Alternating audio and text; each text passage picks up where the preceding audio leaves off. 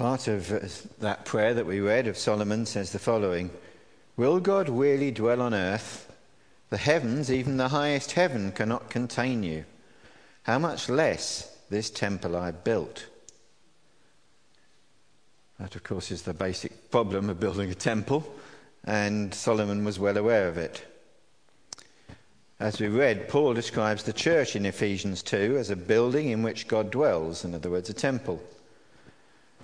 As you're probably aware, the temple was very important in Jewish worship, and so it's natural that Jesus himself, as well as Paul and John in the passages we read and in others, used temple imagery in their teaching. Now, in order to get our heads around this, when I started it, I thought this was maybe a bit more complicated than I'd realised. So in order to, as it were, get our heads around it, I'd like to, first of all, think a bit about the Old Testament temple and the concept of a temple generally. And then we can get some handle, perhaps, on what Paul and John mean in these temple passages, and in particular, how they would apply to us. So this is the way I want to handle it. I first of all want to ask, three questions, although the first one is a kind of compound question. The first thing is, what is a temple, and why would you particularly want to go and build one?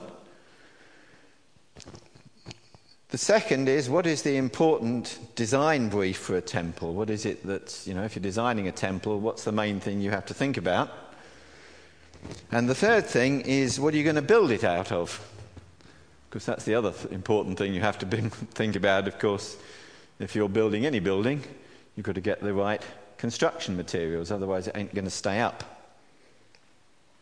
So we'll think about those three questions, and then by way of application, I called it the church, a new concept in temple design. I hope it doesn't sound too flippant, but I thought it is what it is. The church is a new concept in temple design. And so we'll look at that. And then actually, I haven't put it on the slide here, but just to finish, we'll look at the Bible's last word on temples, because this isn't quite the last word on temples, actually. But we'll look at that just to finish. So first of all, what is a temple? Well, that's easy enough to answer in one sense. A temple is a house for a god or a goddess. In the Old Testament, there are actually two Hebrew words that are translated temple. One of them is baith, which is simply the ordinary everyday word for a house. It's the word you use to describe your own house. And in fact, if you look at some of the older translations, like the Authorised Version, they just translate it as house. They don't call it a temple at all. They just call it a house of the Lord, or a house of Baal, or whatever. The other word that's used sometimes is keikal, which appears to have something of the meaning of a slightly grander house with a courtyard or perhaps a palace. It's interesting that this is the word that's used in 1 Samuel, in Samuel's early days, when, of course, it talks about the temple in translation, but of course the actual temple hadn't been built yet. There was a house in Shiloh, which may well have just been Eli's own house. We don't know, but that's where Samuel spent his early years. And that is described as keikal. Mostly in the historical books, the word baith is used, with the keikal just referring perhaps to the courtyard of the temple or something like that. But in the later prophets, they tend to talk about keikal. So the words are pretty well interchangeable. And they both basically mean a house. And the context tells you whether you're talking about a house or the king's palace, or whether you're talking about an actual temple. A temple is a house for a god or goddess. But there, of course, is the problem. Gods and goddesses don't naturally live in houses, certainly not those built by humans. So why do you build a temple? Well, it's not really so much for the god's benefit, is it? It's for your own. You build a temple because you want to ensure the presence of your god. To constrain, if you like, your goddess to a time and place. So how are you going to do that? You thought we're well building a building, but how do you assure that your god or goddess takes up residence there? Well, one popular method, it was popular in the ancient world, and in some places it's still popular today, is to have an image of the god, an idol, in other words. Now, actually, an idol does offer certain advantages. As Isaiah and Jeremiah both point out, we didn't look it up, but they both point out when talking about idols, an idol has the advantage you can nail it down. In some ways, you're sort of making sure that your god stays put. Now, of course, in theory, there's a distinction between the god himself and the idol, isn't there? I mean, I suppose that the priests of Diana in Ephesus didn't really believe that, that Diana was restricted to their temple. But in practice, the point is pretty well moot. Basically, where your idol is, there your god is. And so you ensure that your god stays within the temple, within the city where you want him to be. And, he's the god of your land, perhaps, and you want to make sure he stays there. And you can if you have an idol. Of course, sometimes you might want your god somewhere else, but that's okay too. Perhaps it's a national emergency and you're going to fight a war. So what do? Well, you can either pull the nails out and take your god with you, or if that's not practicable, you can just build a small replica and you can perhaps dedicate it in the temple, and you can take that with you, and then you know that your god is going with you to war. I think it's a bit like the way I can log this iPad into my server at home and can get my music if I want to. You have a sort of portable god. An idol is a portable packaged god. The ultimate inconvenience religion, actually. And, of course, a temple gives you a convenient place to keep him. The idol there ensures the presence of the god. But of course, what Isaiah and Jeremiah were really going on about, they were making fun of the idea, of course. You can't nail a god down. It just doesn't make sense. And when Solomon built his temple, that idol option was not open to him. Of course, forming an image of the Lord was expressly forbidden in the Ten Commandments by Moses. And why was that? Well, of course, for precisely that reason. God did not want to imply that, he is constrained by some image or idol. Because, as I say, though in theory you know there's a distinction between an idol and the god himself, in practice the line soon gets blurred and the idol becomes the god. And so Moses has specifically forbidden that. And why was it the reason? Well, the reason that the living God could not be constrained by a statue, or confined to a building. Solomon, as we saw, understands this issue very well, as he tells us in that prayer, that verse I quoted at the beginning, 1 Kings 8:27. Will God really dwell on earth? The heavens, even the highest heaven, cannot contain you. How much less this temple I built. And you will notice the other bits of the prayer he actually read. He's quite careful. He says, when people pray towards this temple, Lord, answer from heaven. And the only way God at all could be said to dwell in a building was if he graciously consented to do so. And that, of course, is what the prayer that we read is about. Solomon is asking God to do just that. God had promised that Solomon would build a building where he would put his name, and the name there does, of course, signify the presence of God. And that's exactly what Solomon is praying. He's asking God to do just that. And God did indeed consent to do just that, but, as I say, only up to a point. Solomon was well aware that really, of course, God was in heaven, and in another sense, of course, God is everywhere. And that when God answers, he doesn't answer from the Holy of Holies, he answers from heaven. But still, that's the basic solution. You build a god, build an idol for the presence of your god, so that you build a temple for the presence of your god.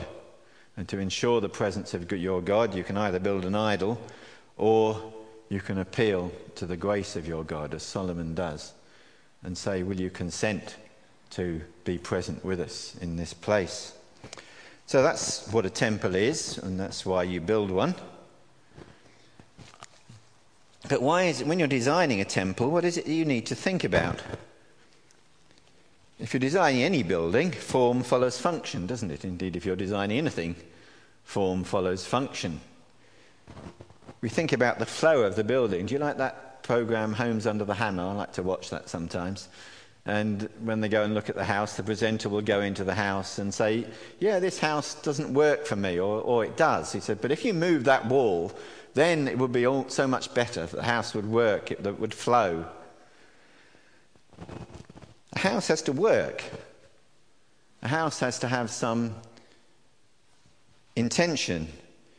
So the question is, do the spaces and do the walls that define the spaces actually enhance the activity that takes place there, in which case the house will work, the house will flow, as we say, or if it doesn't, then the house doesn't work, the building doesn't work, and we need to do something about it and change it. So how does that apply to building a temple? Well, if we think about the purpose of a temple, we can see how that applies. Because the purpose of a temple is to make your God accessible, but not too accessible. If you visit an old ancient palace, like, say, the one at Hampton Court, you find that it's designed as a series of rooms. So the outer room, pretty much anyone can get into. But as you move through the building, access is more and more restricted. So to get into the next room, you have to be a nobleman, and to get into the room after that, perhaps you have to be one of the Privy Council or something like that. And actually get to the presence of the king, you either have to be a very important person yourself, or you have to be there on very important business. And so that's the way a palace is often designed. And that's actually the way the temple in Jerusalem was designed pretty much as well. There's a plan of it there, and as you can see, it's made up of a series of rooms with an entrance at one end, and as you go through the rooms, you get sort of into holier and holier places. The outer courts around the building itself, pretty much anybody was allowed in. It was described as a court for the Gentiles. To get in the building itself, though, you had to be Jewish. And to get a bit further in, you had to be a Levite or a priest. And to get right into the inner sanctum, the Holy of Holies, as it was called, the holiest place, which was the place where God's presence was focused, you had to be the high priest. And you were only allowed even then to do it once a year on the Day of Atonement. So it's very much the same principle. You want access to God, but there must be some separation as well. Now, why is this? Why do we design it that way? And I think it's actually twofold. If we think again of a palace, then this design does two things. For one thing, it protects the king from having too much contact with the unholy masses, doesn't it? The proletariat, as it were. But also, actually, it protects the said unholy masses, actually, from the wrath of the king as well. A certain separation is the thing. We want access, but not too much access. Total access will be destructive, because God will be provoked to anger by the sin of the people, and the people would find themselves destroyed, burnt up by the holiness of God. So this elaborate temple was set up to provide access to God, but only under very controlled conditions, as it were, when it would not either provoke God to anger or submit the people to destruction. The only problem, though, was that it never really quite worked. In Zechariah, the prophet has a vision of the high priest, who was called, at that time was called Joshua, who was about to enter the holy place. And of course the high priest would have gone into the holy place wearing special robes and with a headdress that said "Holy to the Lord" across the top, and with all sorts of symbolic garments on. We saw a photograph this morning of the garments that some Catholics wear, didn't it? But really, in a sense, the high priest would have had far more even than that. All sorts of symbolic garments he had to wear. But Zechariah has a vision of Joshua the high priest as he's about to enter the holy place, and he realizes that Joshua is not dressed for the occasion. In fact, Joshua was dressed in filthy clothes. And Satan standing there and said, "You can't go in there dressed like that." And he's quite right. And of course, the filthy clothes represented, not that he was really in filthy clothes, of course, this is a vision. And the filthy clothes, of course, represent the sins of the people and indeed the sins of Joshua himself. Even the amount of separation and sort of holy things that were attached to the temple worship were not really enough. They never quite worked, because even Joshua, even the high priest, even these special clothes that he would wear were really not enough to make him acceptable to God. So access to that way was quite problematic. And as Solomon had understood and mentioned in his prayer, God would sometimes remove his presence from the temple. And when that happened, it was bad news all round, because the protection of the people would be taken away. The most holy place contained the Ark of the Covenant and was surmounted by carvings of two cherubim. And so that was where, as it were, the presence of God, the glory of God was regarded as being focused. That was where the Shekinah glory was when the temple was dedicated and so on. And were God to leave that place, that mercy seat as it was called, trouble was inevitable. And one example of this is found in a vision of Ezekiel. Oh, I've missed a... No, I haven't, sorry. I've got my numbering wrong, that's what the trouble is. Sorry, I've got my slide numbering wrong, but I think I can sort it out. In a vision of Ezekiel, Ezekiel 9, 3 to 6, you can look at it if you like, but I'll read it out, it's not too long. "Now the glory of the God of Israel went up from above the cherubim where it had been and moved to the threshold of the temple." I haven't got a pointer, but he moves from the Holy of Holies out to the vestibule and the steps up there. "And the Lord called to the man clothed in linen who had the writing kit at his side and said to him, 'Go throughout the city of Jerusalem and put a mark on the foreheads of those who grieve and lament over all the detestable things that are done in it.' As I listened, he said to the others, 'Follow him through the city and kill without showing pity or compassion. Slaughter old men, young men and maidens, women and children, but do not touch anyone who has the mark. Begin at my sanctuary.' So they began with the elders who were in front of the temple." The context was that the elders had been conducting some idolatrous worship in front of the temple.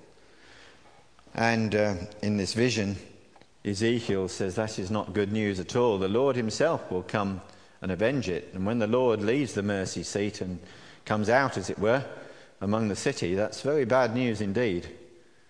It's going to cause all sorts of trouble for the people. And later on, actually, Ezekiel describes the Lord leaving Jerusalem altogether and coming over towards where the people are in Babylon. And then later, still, there's a vision of the glory of the Lord returning to Jerusalem. So when God leaves the temple, that is bad news. But this was a problem that never really went away while there was a temple in Jerusalem. It was always a problem. How could access to God be provided? But we'll come back to that in a minute. But before we look at that, I just want to address the last question there. What do you make a temple out of? If you're going to build a temple, what do you use? And you've got two basic considerations in mind. First of all, you want it to last a long time, presumably. God is immortal, so as far as practicable, you want the house to last as long as it can, as long as you can make it. So what do? Well, you build, don't you, from dressed stone.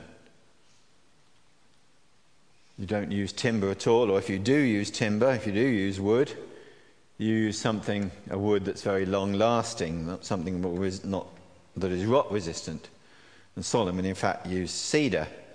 In verse 36 of 1 Kings 6, it says that Solomon built the inner courtyard of 3 courses of dressed stone and 1 course of trimmed cedar beams. The building was designed to last. It wasn't a temporary structure by any means. The tabernacle, of course, had been a temporary structure. It was a building that was designed to be portable. But the temple was designed to last. And you use metals, and if you use metals, you're going to use metals that won't rust, metals that will resist corrosion. So you use silver and gold. And of course, while you're building it, you build carefully. You employ the best craftsmen and builders you can get, because you want it to be built properly. And so you want to build the building so that it will last. But of course, you also want to build the building for beauty. You don't want to give the impression that your God is ugly, do you? I'm sure the people who built the temple to Diana, who was a goddess of love, I think, wanted to make the building beautiful, because they certainly didn't want to imply their goddess was ugly. And certainly Solomon didn't want to imply that his God, the Lord, was ugly. And so he built for beauty. Now, fortunately, in fact, the materials that give long life also lend themselves to attractive construction. So it's possible in many ways to meet both those criteria. Gold and silver are not only long-lasting, but they're beautiful too. And a building built from stone often looks better than buildings built from other construction materials, especially if it's well built and carved by a craftsman and an expert stonemason can make a stone building look really beautiful. Much more difficult to do that in brick, or in many ways even in wood. You can carve wood, but it doesn't last. So what do you build a temple of? Well, the materials you use to construct your temple are supposed to reflect and display the attitudes of the God that it houses, aren't they? That's always the point of it. So that's how you build a temple. You build it to ensure the presence of your God. You build it to provide the right kind of access, a controlled access, so that neither the God is not offended and the people are not destroyed. And you build it so that it's both durable and beautiful. So those are the things you think about if you're setting out to build a temple.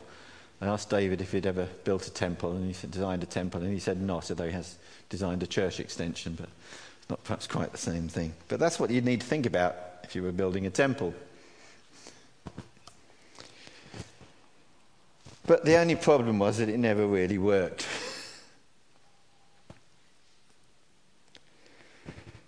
Solomon's temple lasted several hundred years, actually, but was destroyed in the Babylonian invasion. When the people returned from exile, Zerubbabel rebuilt the temple. We don't know how long it took. We do know he had some problems, because the Temple Mount was in a mess and it was too much digging out required. And God had to say, not by might nor by power, but by my spirit. And then they started levelling the Temple Mount. It was a fairly modest thing, apparently, from by all accounts, compared to the Temple of Solomon. But it did survive several wars. And in fact, it survived, including the conquest by the Romans. When the Roman general was surprised, he went into the holy place in the temple and was surprised to discover that there was no image there. In fact, there was probably nothing there at all, because it's likely that the Ark of the Covenant had been lost during the exile. There's no reference to it after the return from exile. So Zerubbabel's temple actually did quite well for longevity, and so survived into Roman times. But that wasn't actually the temple that Jesus knew.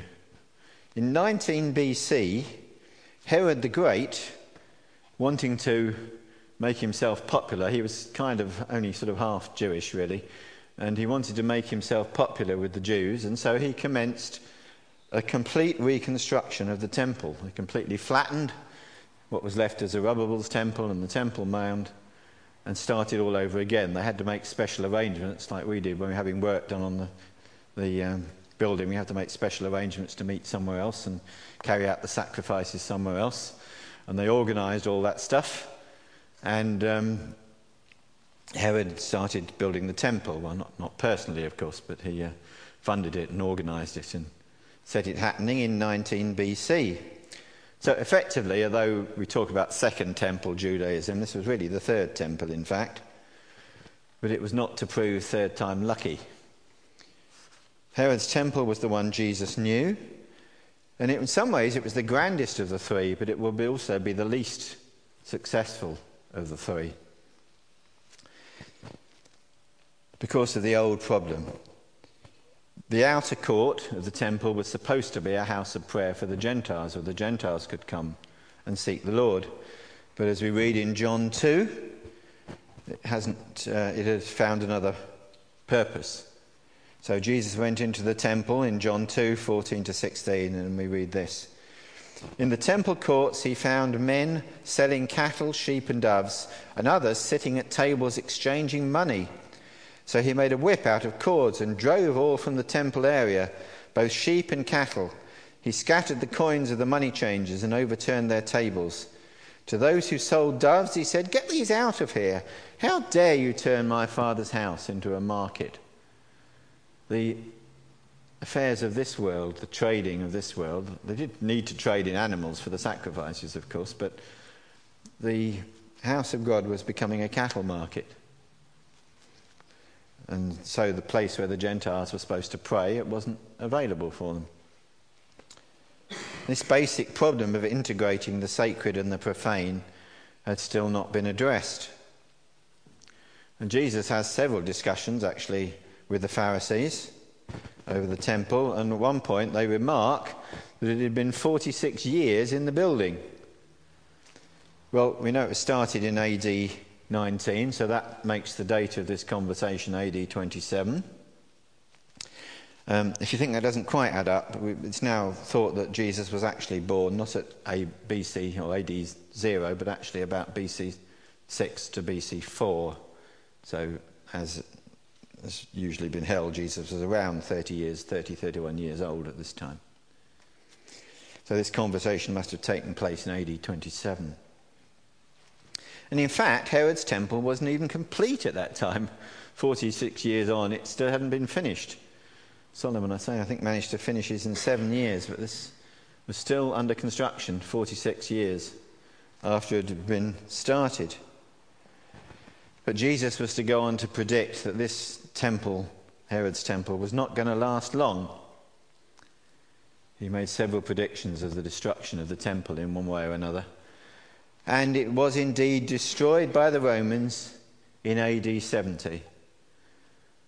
So though in some ways Herod's temple was the biggest and best temple, it was the least successful. From foundation to destruction was 90 years. Only 90 years. The other two temples had both lasted much longer than that. And the temple experiment had failed. The basic contradiction that Solomon had understood, that Isaiah and Jeremiah and Zechariah and the other prophets had pointed out, could not be resolved. You cannot really make a God live on earth in a building.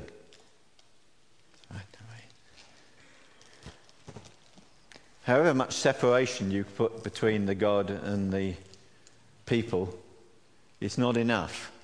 You want access to God, but access to God, in a sense, is not possible through such a mechanism. So they'd had three goes at it, but the temple experiment it ultimately failed.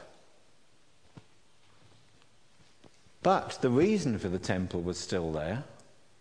The need for the temple was still there. There still needed to be a house where mankind could meet with God. We still needed such a thing. So what was the solution? What was needed was What was needed was some new thinking. And what the new thinking was is this: why not build a house out of people?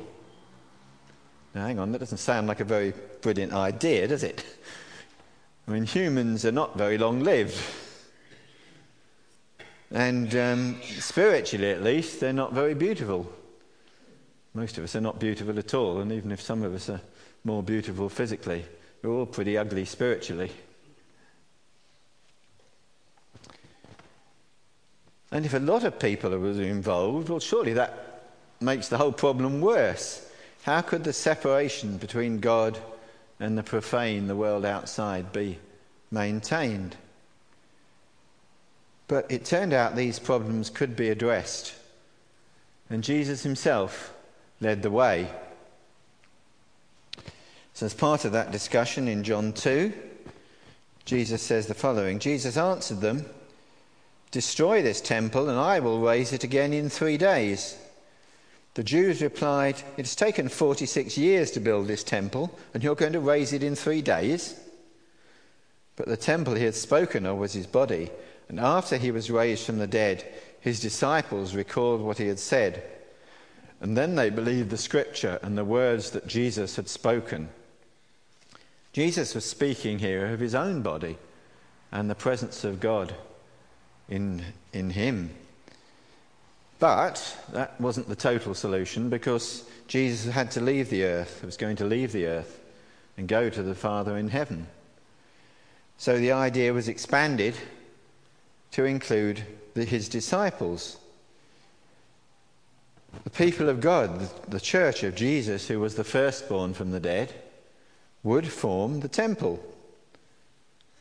And in that idea of resurrection was, and the death of resurrection of Jesus was the solution to the problems of building a temple.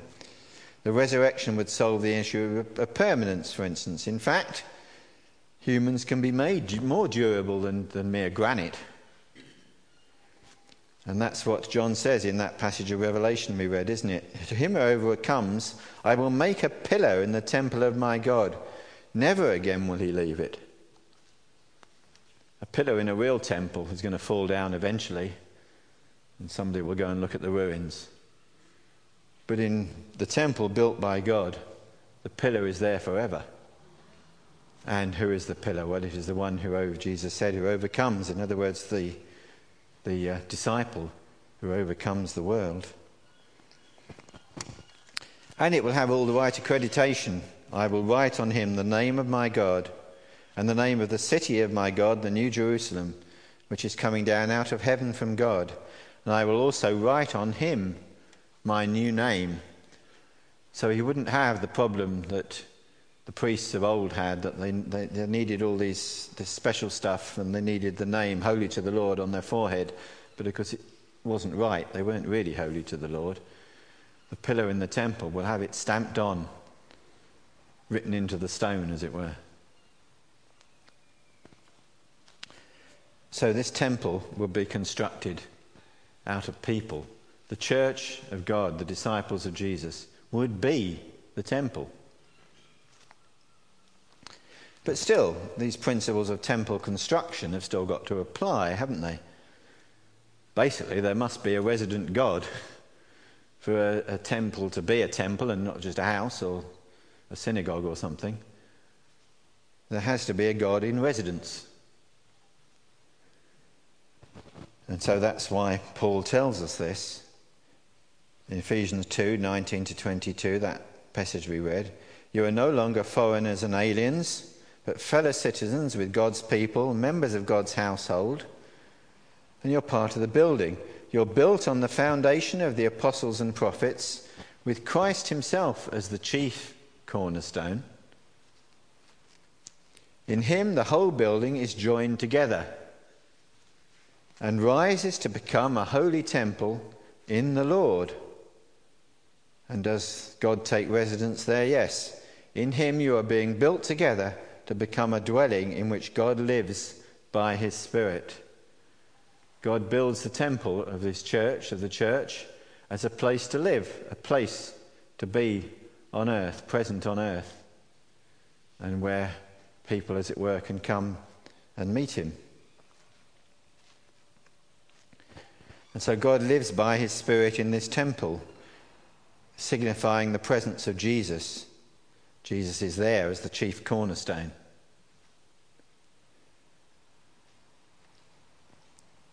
This is a much better solution than confining God to the most holy place, because here God is present in the whole building, in that suffusing, as it were, the very walls, the stones from which the building is built. The whole temple is holy, not just the holy place. Every brick and every component, every carving and pillar displays the presence of the Holy One. Well, okay, but hang on a minute. What about this business of the separation between what is holy and what is not? How's that going to work then, if the whole temple is holy? If God is present in the whole of the temple, how's that going to work? Well, Paul has a simple solution to that problem, at least one that's simple in principle, perhaps more difficult to do in practice. The unholy must simply be driven out. And so this wasn't a passage we read, but in 2 Corinthians 6, verse 16, Paul writes this: "What agreement is there between the temple of God and idols?" You can't have two gods resident in the temple, because they will be in competition, as it were. Certainly not. You can't have the Lord and an idol present in the temple. That won't work at all. And so the idol has to be driven out. What agreement is there between the temple of God and idols? For we are the temple of the living God. As God has said, "I will live with them and walk among them, and I will be their God, and they will be my people." And as you might expect, he's quoting there from several Old Testament passages, actually, from Leviticus, Jeremiah, and Ezekiel. You can build a multi-faith chapel, if you like there's one at Gatwick Airport, but you can't build a temple which admits other gods besides the Lord, because the Lord is a jealous God, he tells us, who won't give his glory to another. So if idols are infiltrating the temple, as they were in Ezekiel's time, then they must be driven out, because if they're not, then the Lord himself will leave. And as we've seen, that spells trouble for everybody. So we cannot allow idols in the temple of the Lord, in the church. And of course, I think Paul is talking not so much about actual idols in this case. I mean, some churches have statues in them, and people argue about whether they're idols or not. But I don't think that's primarily actually what Paul is talking about here. He's talking about the things that hold the first place in our heart, the things that we worship. And we need to drive those out from amongst us.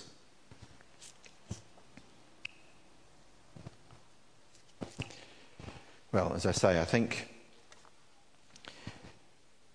Solomon's temple took 7 years to build.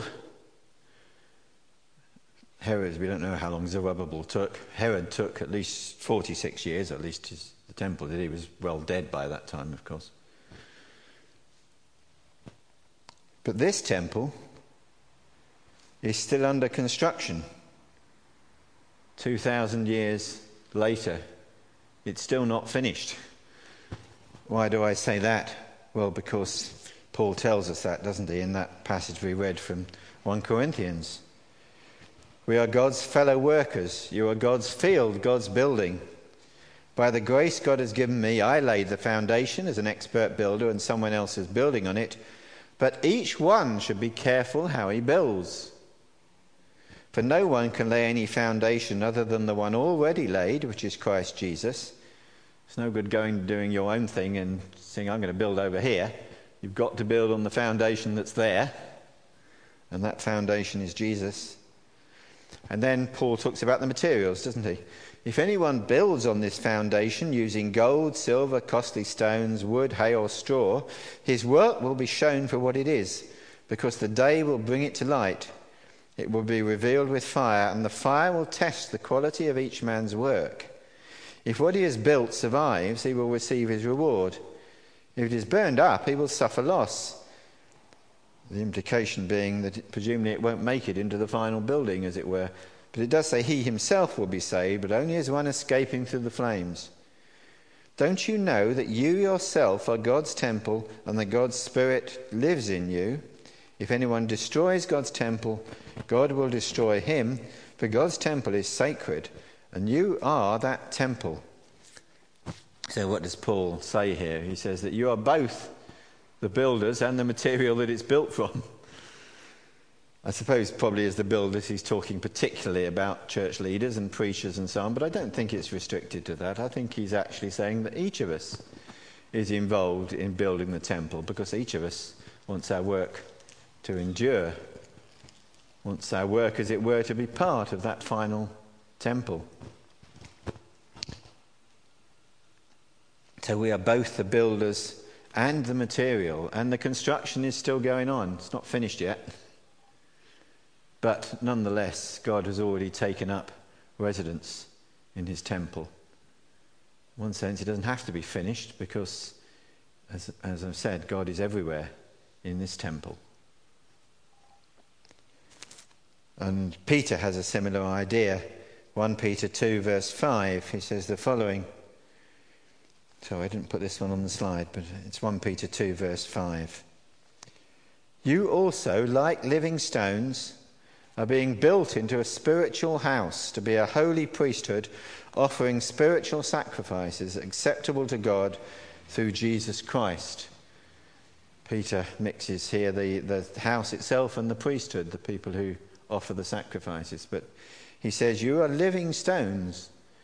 You're being built into the temple, the spiritual house where business with God will be done.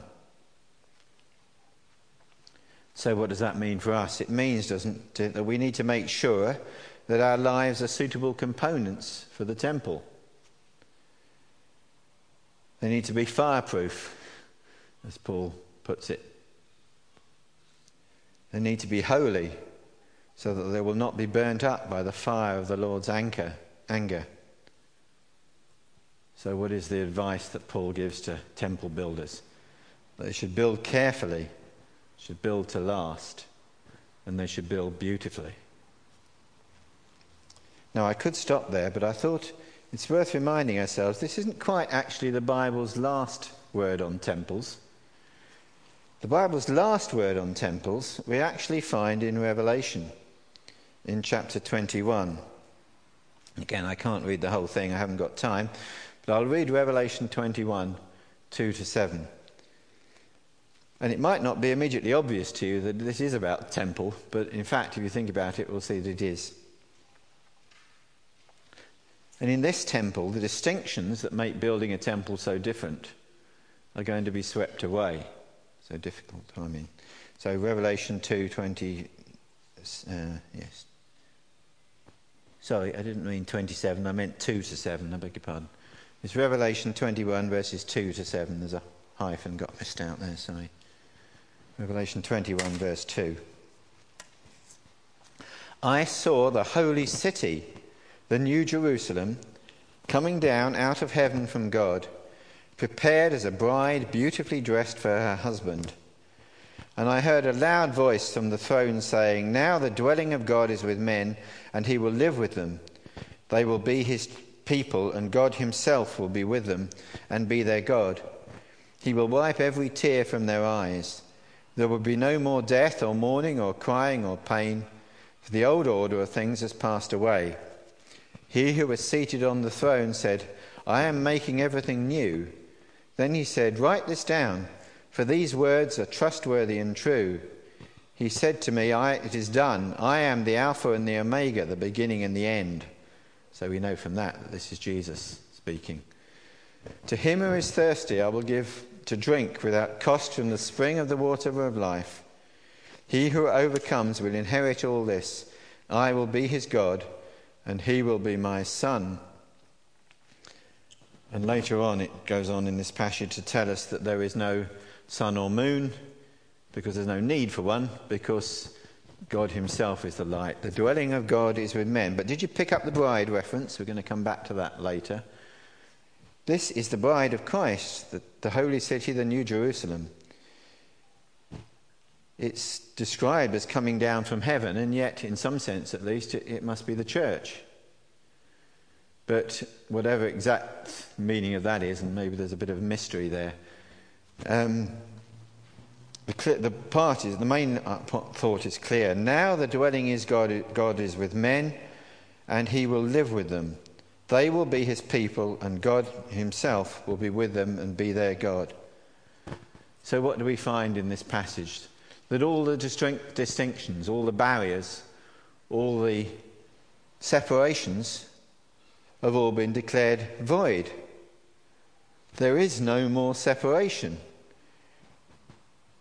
This is the New Jerusalem. The world is the city, and the city is the temple, and the temple is the holy place where you meet with God. All the barriers have been removed. Access is direct, and everyone in that city can come directly into the presence of God. There'll be no special priesthood. We won't need lots of complicated courtyards. I should say there'll be no priesthood, but of course there would be a priesthood, because the Bible says we are all priests. We'll all have access to God. No courtyards to make your way through, to go through into the more holy place, because everywhere is holy. It's all a holy place, and the people will have access to God directly. And so that is the temple we're building. It is an entirely new sort of temple, a temple that doesn't have this separation between man and God. So let's make sure we build carefully and well. And Revelation warns us that no unholy thing can enter the temple, enter the city. He says the gates will always be open. It's not going to be closed at night or for a siege or something. The gates will always be open. And yet, no unholy thing is going to get in.